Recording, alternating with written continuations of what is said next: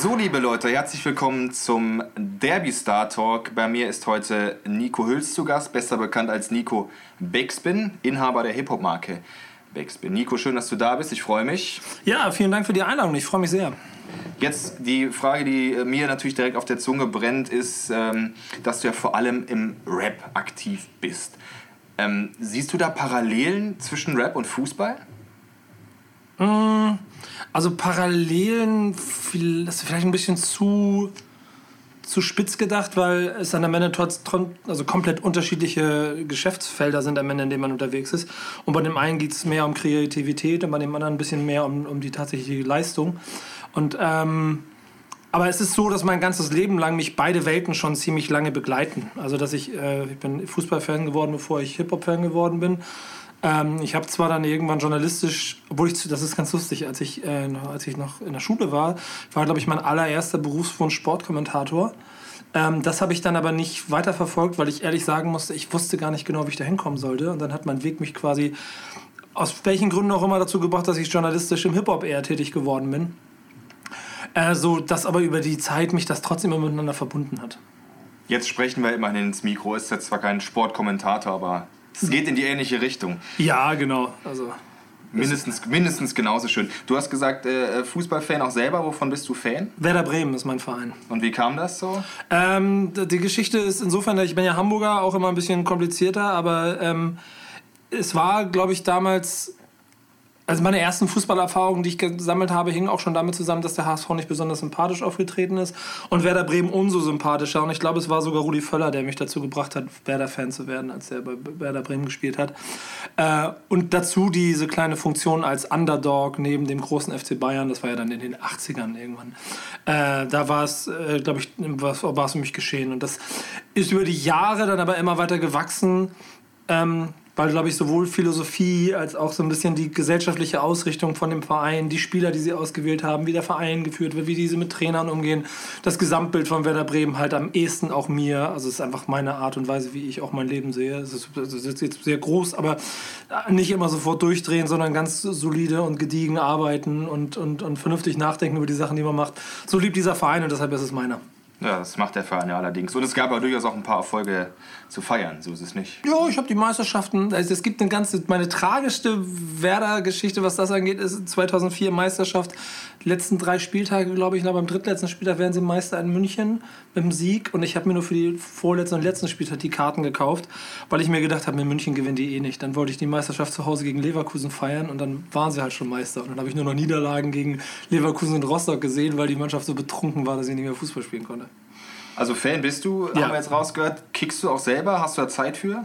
Ich habe viele Jahre gekickt, ähm, bin leistungstechnisch schon ein bisschen bis in die Landesliga gekommen. Es wurde mir früher großes Talent attestiert, habe aber da nicht so die Courage dafür gehabt, mich diesen dem Wettkampf zu messen, dann mit den, also Probetraining bei, bei Profivereinen in den, was war das, in den 90ern irgendwann muss das gewesen sein, ähm, wurde mir angeboten, aber ich habe nicht die Courage gehabt, um das zu machen und habe dann eher mit Freunden gespielt. Jetzt äh, rein beruflich triffst du natürlich Rapper, äh, Superstars, die richtig Rang und Namen haben. Wie ist das bei denen so? Ähm, wie, wie erlebst du die? Sind die auch Fußballfans und interessieren sich dafür? Das ist halt ganz schön, weil also natürlich am Ende jeder Fußballfan ist, der irgendwie so ein bisschen dem Leder äh, zugeneigt ist und das geht halt von bis. Von verrückten, also es gibt im Fußball, also im Rap gibt es Leute, die bis in den Fußball hinein da wichtige Rollen spielen, in Anführungsstrichen. Wenn man Vega in Frankfurt nimmt, ein Rapper, der Teil, äh, Teil seiner Karriere auch damit verbracht hat, in der ersten Reihe der Ultras für Eintracht Frankfurt zu stehen und das bis heute auch mit äh, Stolz und Ehre vertritt, bis hin zu einfach Fußballfans, die in jeder Form für jeden Verein vorhanden sind, die dann auf FIFA-Turnieren, die wir, wenn wir dann äh, FIFA-Turniere spielen, was wir bei Backspin auch machen, dann für ihren Verein einstehen. Also die Brücke ist immer da und ich glaube, das ist dann am Ende auch so die Verbindung, weil es so beides somit die schönsten Nebensachen sind, die es gibt. Musik, dieses kulturelle und das sportliche der Fußball und auf das können sich viele einigen. Ja, da verbindest du das ja auch. Du machst ja auch für einen, äh, für einen Online-Streaming-Dienst, der äh, Fußball anbietet, ja auch, triffst Rapper und äh, redest beispielsweise über Eintracht Frankfurt. Also da hast du ein bisschen so äh, das Beste aus beiden Welten, oder? Ja, genau. Das ist so eine Zusammenarbeit, die jetzt gerade beginnt. Ähm, äh, darf man den nennen oder ist das hier? Können wir mal gucken. Auf jeden Fall ist es ein Online-Fußball-Anbieter, ähm, mit dem ich da zusammenarbeite, die auch diese Verbindung gesehen haben. Da ist bei Eintracht Frankfurt war der erste Verein, ist schon große enge Verknüpfung zwischen Vereinen und, und, und, und Rappern gibt, dass die Rapper, glaube ich, die Präsentation des Trikots zur neuen Saison quasi im Prinzip durchgeführt haben. Äh, und das ist etwas, was wir jetzt gerade anfangen, was aber auf jeden Fall noch ausgebaut wird, denn am Ende ist, was ich schon gesagt habe, die Liebe zur Musik und die Liebe zum Fußball ist dann etwas, was man schnell verbinden kann es ist ja auch durchaus was, was Leute zusammenschweißt, finde ich. Also wenn man, wenn, wenn ich daran denke, wie ich im Stadion stehe und man bei einem Tor äh, sich mit Leuten umarmt, die man gar nicht kennt. Und ich glaube, dass Musik vielleicht auch sowas ist, was zusammenschweißt. Das sind ja in Zeiten, äh, in, in, aktuell bewegten Zeiten sicherlich auch eine schöne Sache. Ja, ich glaube, das ist insgesamt äh, dieser Fancharakter und dann vielleicht auch gemeinsam äh, hinter einem Künstler oder hinter einem Verein zu stehen oder hinter einem Spieler zu stehen, das verbindet die Menschen schon. Jetzt bist du ja viel unterwegs, ähm, nicht nur in Deutschland. Wie erlebst du da, da äh, Fußball in anderen Ländern oder anderen Städten? Guckst du dir auch Stadien oder Spiele an da? Ähm, ich bin, was das angeht, glaube ich, also von der Definition von einem Groundhopper noch ein kleines bisschen entfernt, weil ich nicht mein Leben danach ausrichte, in die dritte moldawische Liga zu fahren, um mir da vier Spiele anzugucken. Aber ich muss schon sagen, ich bin wahrscheinlich die eine Stufe davor, dass ich, also wenn ich irgendwo hinfahre, der erste Blick ist als, alles, als allererstes Mal, Gibt es da einen Verein? Spielt der? Wo ist das Stadion? Kann ich das Spiel gucken? Plus, dass ich äh, jede freie Möglichkeit mit Freunden benutze, äh, durch Europa zu fliegen und Fußball zu gucken. Das mache ich schon mein ganzes Leben lang. Was ist deine, deine schönste Erinnerung an den Fußball oder ein Stadion, Stadion, was dir nicht mehr aus dem Kopf geht? Ach, da gibt es, ich muss ich ehrlich sagen, so ein paar Varianten. Da müsste ich jetzt ein kleines bisschen mehr ausholen, aber es sind so ein paar schöne Anekdoten, die ich dann, ich glaube, weil das hier der richtige Ort dafür ist, auch immer erzählen kann. Ich bin im Urlaub gewesen, bin nach Guadeloupe geflogen. Guadeloupe ist eine Karibikinsel, gehört zu Frankreich, EU. Ähm, ist ganz lustig, aber es ist eine wahnsinnig schöne Insel. Übrigens auch ein äh, Reisetipp für jeden, der mal in die Karibik möchte. Ist eine Schmetterlingsinsel und da gibt es eine eigene Liga, logischerweise. Also, oder was heißt logischerweise? Gibt es eine eigene Liga. Und ich war da, wie gesagt, im Urlaub und habe dann einfach aus Jux und Tollerei mal guckt, gibt es in Guadeloupe eigentlich auch Fußball? Okay, ja, Saison, okay, Saison läuft. Und dann bin ich halt irgendwann einfach einen Abend irgendwo ins, das war schon Problemviertel, muss man sagen war ziemlich ärmlich und so, da war nicht mehr so viel los. Bin da halt als Weißbrot einfach hingefahren mit dem Leihwagen, den wir hatten, bin ausgestiegen, hab geguckt, wo ist denn hier der Stadioneingang und hab, hab versucht halt ins Stadion zu kommen. Und die haben mich alle angeguckt wie Autos, weil keiner verstanden hat, was ich hier mache und warum ich hier jetzt in Guadeloupe mir erste Liga angucken will und habe auch, muss ich sagen, wahrscheinlich eines der schlechtesten Fußballspiele meines Lebens gesehen. Aber es war eine wahnsinnige Erfahrung in Guadeloupe und es ist, glaube ich, auch Groundhopper-mäßig einer der, der, der, der, der, der Punkte, die man sammeln kann. Die kriegt nicht so schnell irgendwie gegeneinander, weil ich am nächsten Tag dann sogar noch zweite Liga geguckt habe, die es da auch gab. So. Und das ist so, was das Absurde angeht, vielleicht das Schönste, aber das war jetzt stadiontechnisch nicht so besonders, besonders dramatisch.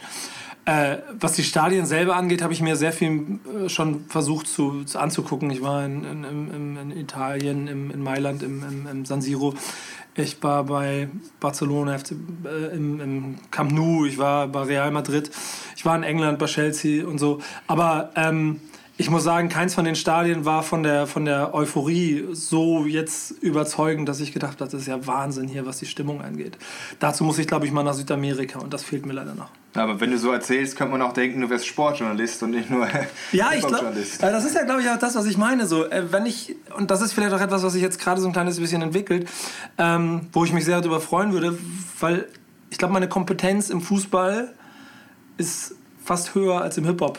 Nur es ist halt mein Hobby bisher immer gewesen. Und wenn es sich beruflich aber jetzt so langsam auch dahin entwickelt, damit Dinge zu machen, dann macht es einfach Spaß. Und wir können uns jetzt auch darüber unterhalten, warum Werder Bremen unter Kofeld in den letzten zwei Jahren oder eineinhalb Jahren ein taktisches, was die taktischen Veränderungen sind, die der Trainer vorgenommen hat, ist nur nicht der Ort dafür und würde jetzt zu weit gehen. Aber meine, meine Liebe für den Fußball und für alles drumherum ist halt so riesengroß. Ähm, dass es eigentlich nur ein, also eine logische Konsequenz wäre, wenn ich auch mal beruflich da mehr machen kann irgendwann. Alleine schon, um ins Stadion zu gehen. Das war früher immer mein.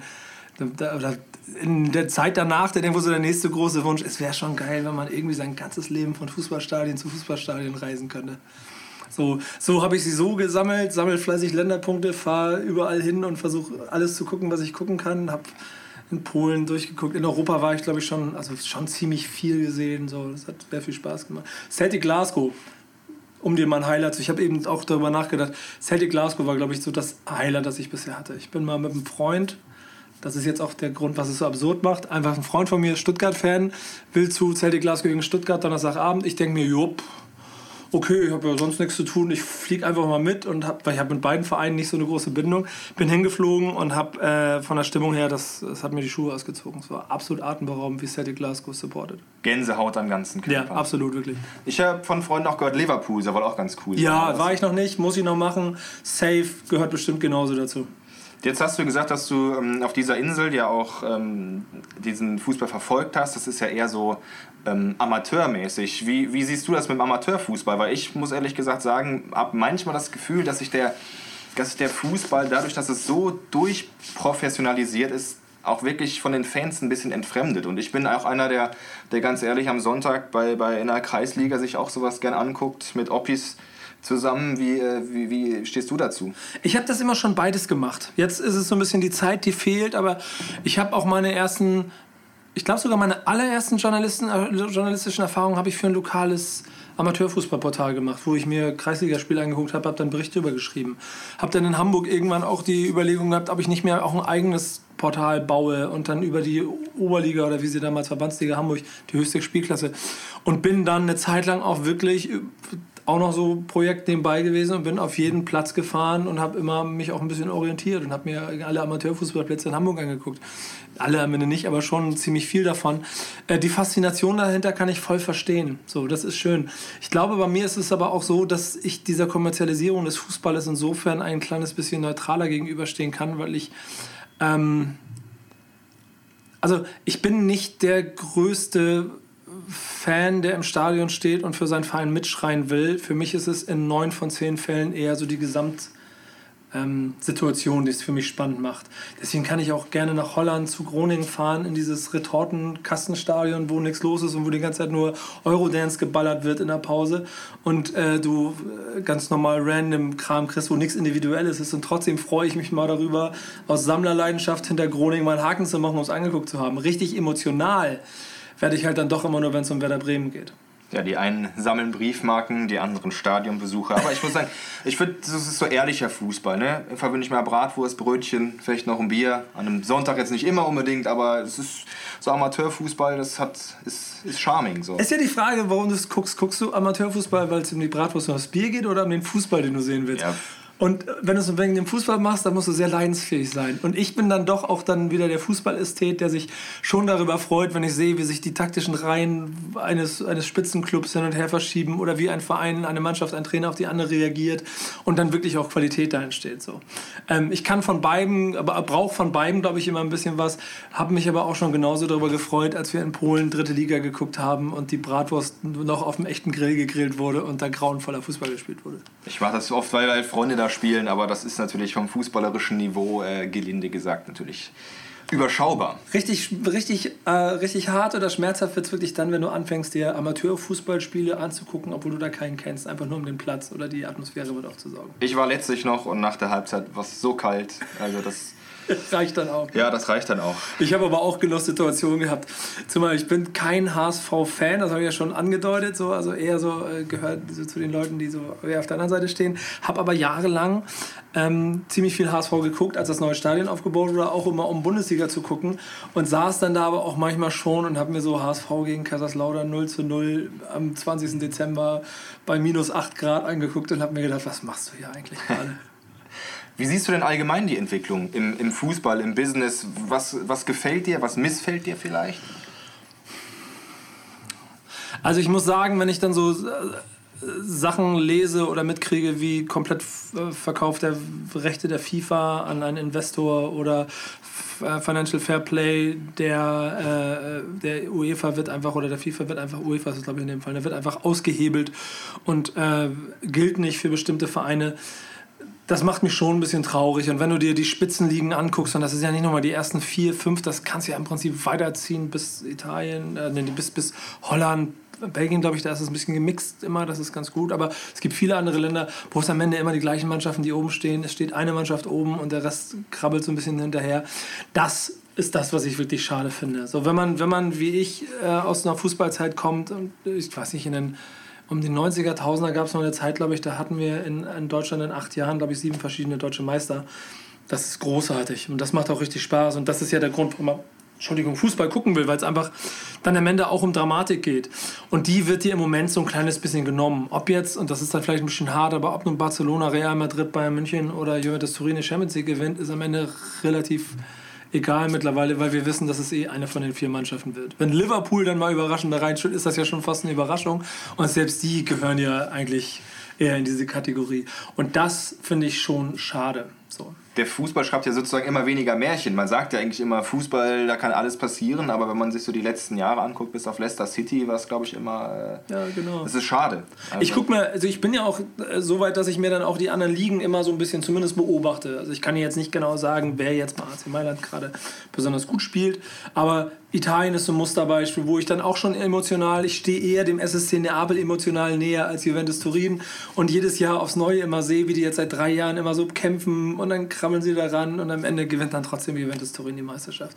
Von Paris und, und Frankreich brauchen wir gar nicht zu sprechen. So, das ist, da bin ich auch emotional irgendwo zwischen PSG und OM so angesiedelt. Aber wenn du siehst, dass im Prinzip PSG jetzt, glaube ich, am 12. Spieltag die Meisterschaft schon gewonnen hat, weil sie 18 Punkte Vorsprung haben, das macht den Fußball so ein kleines bisschen kaputt. Und das kann man, glaube ich, auch nicht mehr ganz auffangen. Ich habe da immer so eine Theorie dahinter, die du nicht direkt eins zu eins über, übersetzen kannst. Aber ich bin auch ein großer Fan des amerikanischen Sports, weil früh damit in Verbindung gekommen. Familie lebt drüben, so dass ich schon mit das elfmal die ersten World Series im Baseball mir angeguckt habe und darüber gelernt, dass so Sachen wie Salary Cap oder, oder, oder generell das System von, von, von, von, von Drafts, wie, wie sie funktionieren, dafür sorgen, dass trotzdem immer noch Individualität entsteht. Es gibt zwar dominierende Mannschaften, die arbeiten dann aber einfach sehr, sehr gut und sind sehr erfolgreich, aber wenn es den Salary Cap und, und Drafts nicht geben würde, äh, dann werden, hätten wahrscheinlich die New York Yankees die letzten 25 Meisterschaften gewonnen.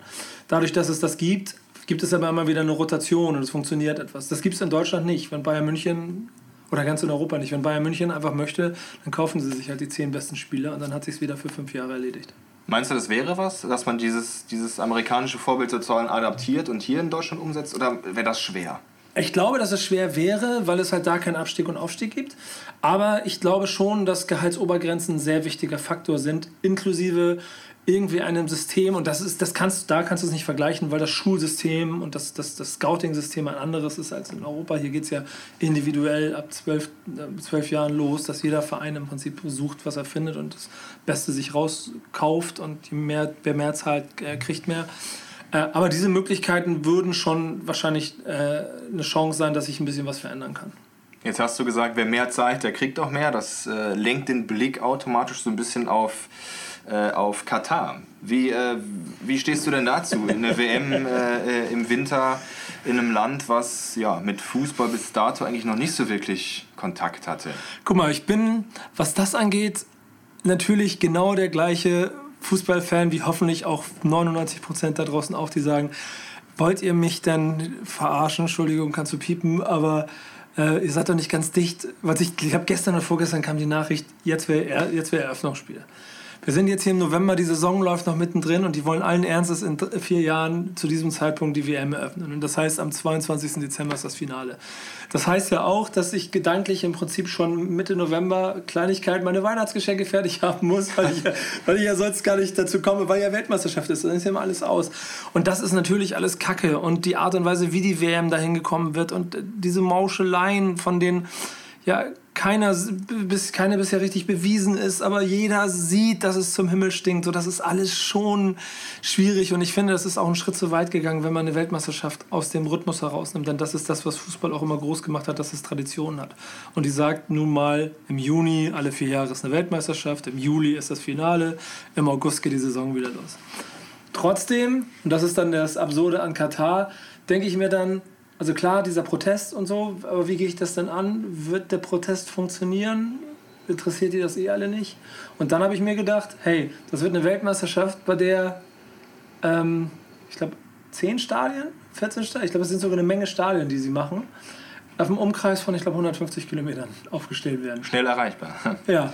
Und das wäre die erste und einzige Weltmeisterschaft in der Geschichte des Fußball, wo du es wirklich schaffen kannst, zehn Stadien innerhalb einer Weltmeisterschaft dir anzugucken. Und dann kommt bei mir wieder der absurde Groundhopper-Gedanke, der dann denkt, okay, ihr Penner, wenn ihr das jetzt schon so baut, dann sorge ich jetzt wenigstens dafür, dass ich Stadien sammelt, die danach, danach ja wahrscheinlich irgendwo in Afrika stehen werden. Ich muss auch sagen, ich war mal äh, in Doha mit, mit dem FC Bayern im Trainingslager und die Menschen da sind auch sehr, sehr, sehr nett und sehr offen und kommen einem total entgegen. Ich glaube, dass, dass die auch die wenigsten, am wenigsten damit zu tun haben, dass das irgendwie von ganz oben entschieden wird und äh, trotzdem freuen sich die Leute darauf. Weißt du, die können ja nichts führen. Das ist doch irgendwie schade, denen das dann wegzunehmen. Vielleicht ist es für das Land ja auch eine Chance. Das ist ja aber auch das Unfaire an der ganzen Veranstaltung, was immer so passiert, dass dann ist dieser Schatten über einer Sache liegt, die im Kern eigentlich eine gute Sache ist, weil es einfach nur noch um Geld geht. Und dieses, es geht ja trotzdem immer um Geld, aber ich, also das ist ja auch nicht ehrenrüchig, weil das ist nochmal das kapitalistische System, in dem wir uns bewegen. Aber ich finde, es gibt so eine moralische Grenze, die man nicht übertreten darf. Und die wurde in den letzten Jahren nicht übertreten oder, oder nicht ganz, immer weiter ausgeht und jetzt ist sie halt mal krass übertreten worden. Und deswegen kann ich schon alle Prozesse da, dazu auf jeden Fall verstehen. Aber wir haben auch eine Russland-WM gehabt und es, davor gab es großes, lautes Auf, Aufbäumen und dann wurde die WM gespielt und das hat keinen interessiert. Ja, ich glaube, so, sobald es dann dran ist, äh, schaut da eh keiner mehr drauf. Also ich finde, ich, ich sehe das wie du, wenn du sagst, ich brauche im November meine Weihnachtsgeschenke schon. Ich würde mir am liebsten für die Zeit während der WM immer frei nehmen. Ich will safe dahin und das ist ja dann das Absurde, so dass ich mir denke, okay, wenn ihr das schon macht, dann fliege ich auf vier Wochen nach Katar und gucke Fußball werden. So soll es sein. Jetzt kommen wir mal zurück auf deinen Job. Ähm, du interviewst nicht nur viele Rapper, du kennst auch verdammt viele richtig gut, viele schätzen dich extrem, du kannst auf den Zahn fühlen. Ähm, mal ein bisschen weiter gedacht, wenn du einen Fußballer ähm, treffen könntest oder interviewen könntest, wer wäre das und was würdest du dem vielleicht für eine Frage stellen? ähm, es ist lustig, dass du das ansprichst, weil genau das die nächste Stufe ist, die gerade passiert ähm, dass in meiner Arbeit es jetzt auch dazu kommen wird, dass ich mit Fußballern zu tun haben werde, weil die musikalische Grundlage eine dafür ist, dass es da Schnittmengen gibt und Ideen gibt, Dinge zu machen, sodass das jetzt passieren wird, dass die ersten Termine sind schon angesetzt, dass ich mich jetzt auch mit Fußballern unterhalte. Im Kern ist nämlich auch die Art und Weise, wie du ein Gespräch führst, ich meine, das muss ich dir nicht erzählen, du machst ja selber, aber du weißt ja auch, es geht im Prinzip um Vorbereitung und gewisse Kompetenz, die du hast, aber dann ist es egal, ob du dich über Musik, über Fußball, über Kunst, über Politik unterhältst, du musst nur dem Gegenüber gewappnet sein. Und das ist halt das, was beim Fußball aber noch die kleine Herausforderung ist, da Künstler, in diesem Fall Rapper und vor allen Dingen auch Hip-Hop, sehr von Emotionen lebt, sehr emotionsgeladen ist, sehr roh, sehr ungefiltert alles gemacht wird und dann am Ende gesagt wird, ja, kannst du so raushauen, ist egal. Äh, und wenn dann der große Knall kommt, dann leben sie mit dem großen Knall. Ist Fußball ja schon das, wo am Ende, wenn du ein Interview führst, sechs Leute nochmal mit drauf gucken und am Ende äh, nur noch vielleicht mit Pech nur noch manchmal 30 Prozent von 100 Prozent überbleiben, was du besprochen hast, weil das vielleicht gerade nicht zur Marke passt, die der Fußballer aufstellt. Das kann im, im, im Extremfall passieren. Ähm, und das wird eine spannende Herausforderung für mich, weil ich mal sehen möchte, wie das ablaufen wird, mit Künstlern zu arbeiten, äh, mit, mit Fußballern zu arbeiten, eben nicht mit Künstlern zu arbeiten und auch mit den Mechanismen dahinter. Wie in der Lage sind die, auch die Gespräche zu führen? Wie, wie bereit sind die, sich zu öffnen? Weil das ist Teil meines Jobs und auch, glaube ich, dann das Rezept, mit dem ich so viele Jahre, so viele Sachen gemacht habe, dass ich nicht Fragen ablese, sondern dass ich versuche, ein Gespräch zu führen. Also wirklich in, in, in eine Kommunika freundschaftliche Kommunikation zu kommen. Kriege ich das mit Fußballern auch hin? Das wird die Herausforderung. Und dann ist es natürlich schon so, dass genau wie in der Musik es da darum geht, in der Königsdisziplin sich mit den Größten zu unterhalten. Aber vielleicht bist du ja genau dafür der Richtige, wie du schon sagst. Äh, Im Hip-Hop, im Rap, die sagen äh, das, wonach ihnen der Sinn steht. Und im Fußball ist es ja eigentlich so, ähm, ja, dass alles professionell, die bekommen alle Medientraining. Ich glaube, das ist oftmals sehr schwer, auch Sachen rauszukitzeln, die man nicht weiß. Wenn ich, an, wenn ich mir Interviews nach dem Spiel angucke, dann heißt es, ja, du hast zwei Tore geschossen, was ist das für ein Gefühl? Da werden, werden ja 90 Prozent der Spieler sagen, ja, es ist schön, aber wichtig war es, der Mannschaft zu helfen, jetzt gucken wir aufs nächste Spiel. Das hat man alles schon so oft gehört. Ist es dann auch dein Anspruch, bewusst was anderes aus denen rauszukitzeln? 100 Prozent. Und vielleicht ist dann auch meine Chance, die unorthodoxe Art und Weise oder diese Hip-Hop-artige Version von mir, die dafür sorgt, dass die Gespräche vielleicht anders werden. Ich habe auch schon mit Politikern was gemacht. Ich habe im letzten Jahr ein Format gemacht, äh, vorletztes, letztes, vorletztes Jahr, letztes Jahr war das, zur Bundestagswahl ein Format gemacht, wo ich Rapper und Politiker zusammengebracht habe und habe da auch meine Erfahrungen gesammelt, was das für Maschinen sind. Wenn du das richtige Stichwort sendest, dann macht das auch einen Klick und die wissen ganz genau, was sie sagen sollen. Dieser Politikersprech, den wir alles im Fernsehen kennen. Absolut. Den ich dann da auch, an dem ich auch ein paar Mal gescheitert bin oder beziehungsweise die Gäste, die ich dabei hatte. Und habe jetzt aber für so ein anderes Format, ähm, in Afrika war ich gerade und habe da auch einen Politiker getroffen, einen angehenden Politiker, der Künstler ist und in die Politik geht, der aber auch schon das Medientraining hinter sich hat und sehr professionell geantwortet hat. Und den habe ich aber mit meiner Art und Weise, wie ich mein Gespräch geführt habe, offensichtlich aus den Angeln gehoben, weil er nämlich am Ende unheimlich redselig gewesen ist. Ich bin mal gespannt, ob ich das mit Fußballern auch ankriege. Wahrscheinlich werde ich es schaffen. Ist die Frage, ob das Management dahinter mir dann mit den Strick zieht und sagt, das können wir so nicht veröffentlichen. Ja, die freuen sich vielleicht auch mal, dass da jemand äh, von einer, aus einer anderen Branche, sage ich mal, kommt, der, der andere Fragen stellt. Das ist für die ja auch eine nette Abwechslung. Ich glaube aber auch, dass das Spannende an Fußballern ja auch schon auch immer die Geschichte und der Weg ist. So, wenn man sich das mal anguckt, also nehmen wir zum Beispiel mal Mesut Özil als Beispiel. Ich weiß jetzt nicht, ob das Gespräch mit ihm besonders ertragreich sein könnte, weil er, glaube ich, auch nicht darauf getrimmt ist und vielleicht noch nicht gewillt ist, besonders viel zu erzählen. Ob er es nicht will oder nicht kann, das sei mal dahingestellt. Aber der Weg, den er gegangen ist, der ist halt super interessant. Ähm, das sind ja schon so Role Model Geschichten, die man vermarkten kann, die aber noch stärker werden, wenn man sie emotional mit Inhalten, also mit Gesprächsinhalten füllen kann.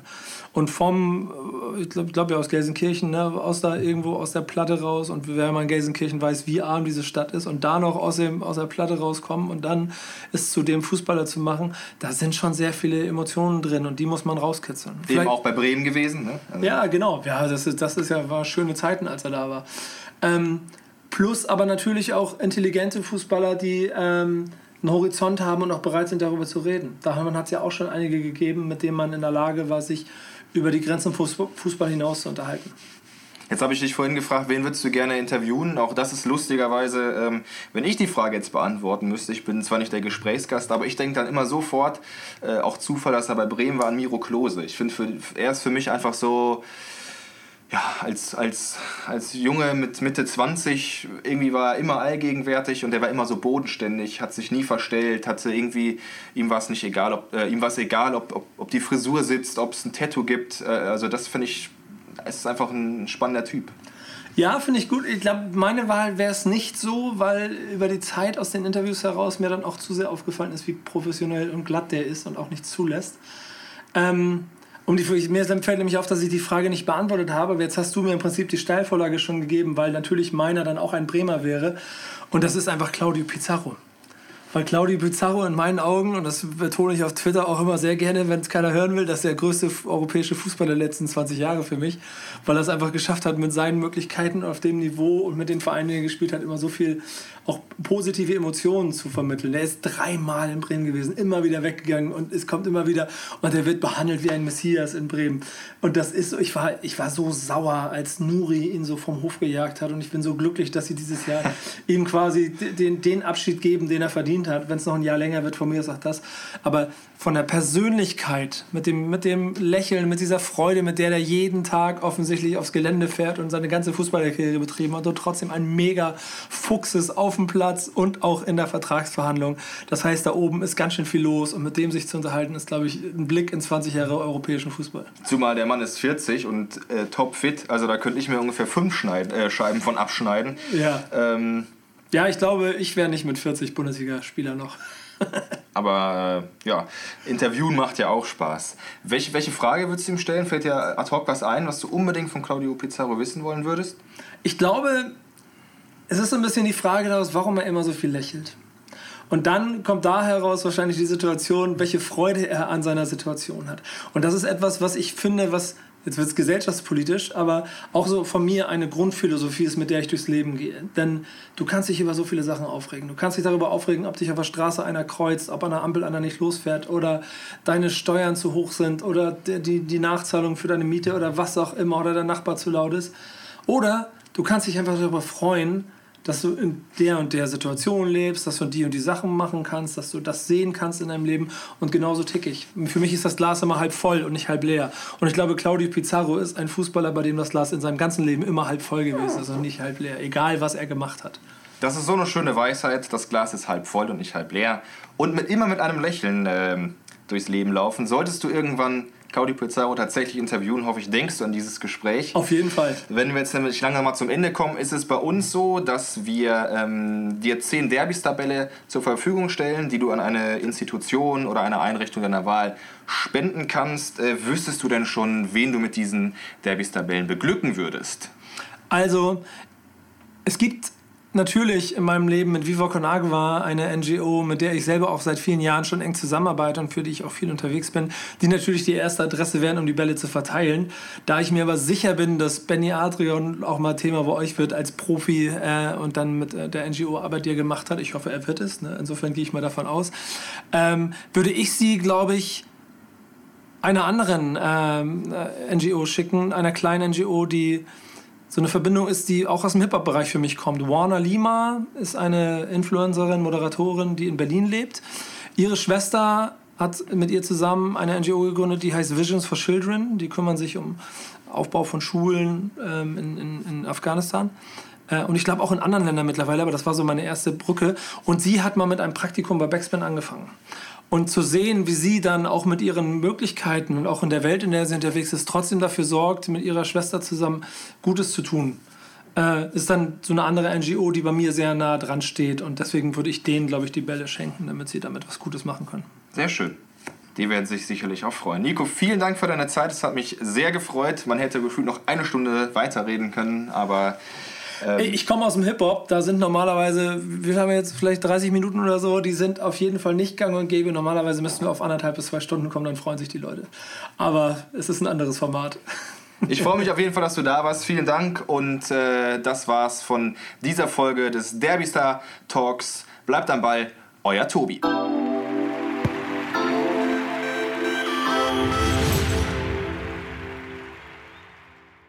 Hallo, ich bin Caroline Amme und mache den Wieder was gelernt Podcast von ntv.de, bei dem Sie immer montags, mittwochs und freitags etwas schlauer werden. Wir sprechen über den trockenen Rhein, die Zukunft der Luftfahrt oder auch Instagram-Milliardäre wie Kylie Jenner. Sie finden uns in der NTV-App, auf iTunes, Spotify und dieser.